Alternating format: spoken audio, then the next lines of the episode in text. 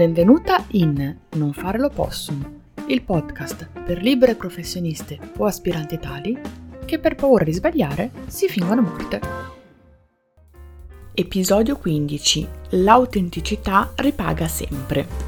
Non ti voglio fare un trattato di filosofia sull'autenticità perché prima di tutto non ne sono in grado, secondo questo non è ovviamente il giusto contesto. In realtà questa puntata non sarà particolarmente lunga perché sarei più curiosa di avere le tue risposte che vagliare tutte le ipotesi su cosa sia per te l'autenticità. C'è una definizione di autenticità da dizionario, c'è poi una definizione di autenticità che è quella che noi rapportiamo nel nostro quotidiano, nella nostra realtà. Io trovo che l'autenticità sia quella capacità di essere onesti, trasparenti e veritieri nelle cose che si fanno e nelle cose che si dicono. E questo nell'attività imprenditoriale è estremamente importante perché ti porta poi a quella che è la credibilità, ovvero essere una persona di cui ci si fida sostanzialmente, che se tu mi dici guarda la scarpa tal dei tali del numero 39 che è il tuo numero ti veste stretta, prendi la 40, io mi fido perché so che tu sei autentico e sei credibile nel tuo lavoro e che quello che dici corrisponde esattamente a quello che è.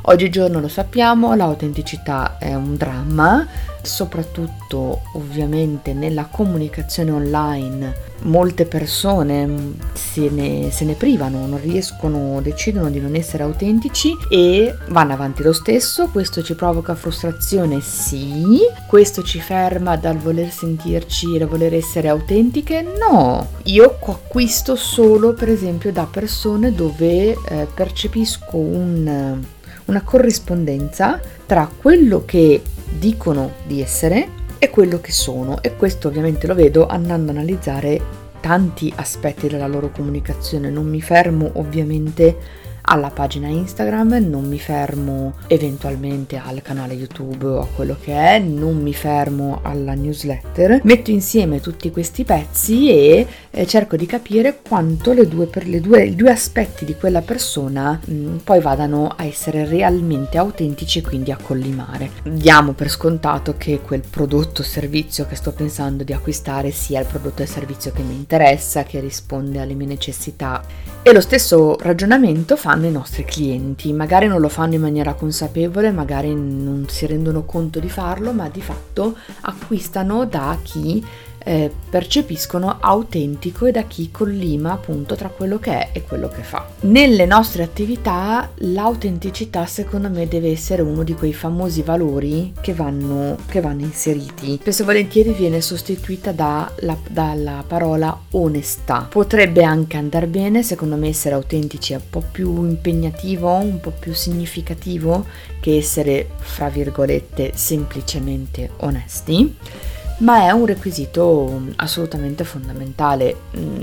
Io sono sicura che anche tu abbia fatto degli acquisti del cavolo da professioniste o simili professioniste sperando di trovare la svolta della tua vita nel loro servizio, credendo che il loro modo di essere ti avrebbe aiutata a risolvere il tuo problema. Io ho fatto questo errore, te lo dico spesso senza grosse remore a dire la verità, e ho sbagliato, ho fatto un errore di valutazione, ho considerato la professionista autentica e diciamo anche realmente interessata a quello che era la mia problematica, quella era la mia necessità e il mio bisogno in quel momento. Poi mi sono resa conto che quella persona non era autentica come avevo creduto, come avevo percepito attraverso la sua comunicazione online. Ecco, è da lì che mi è presa la fissa di impegnarsi nell'essere realmente autentici con le nostre clienti, con le persone che ci seguono, e di fare dell'autenticità uno dei miei valori fondamentali,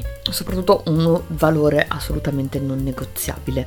Io mi rendo conto che questa puntata è stata breve come tempo perché non mi sono dilungata particolarmente, ma direi che abbiamo messo insieme tante cose su cui ragionare.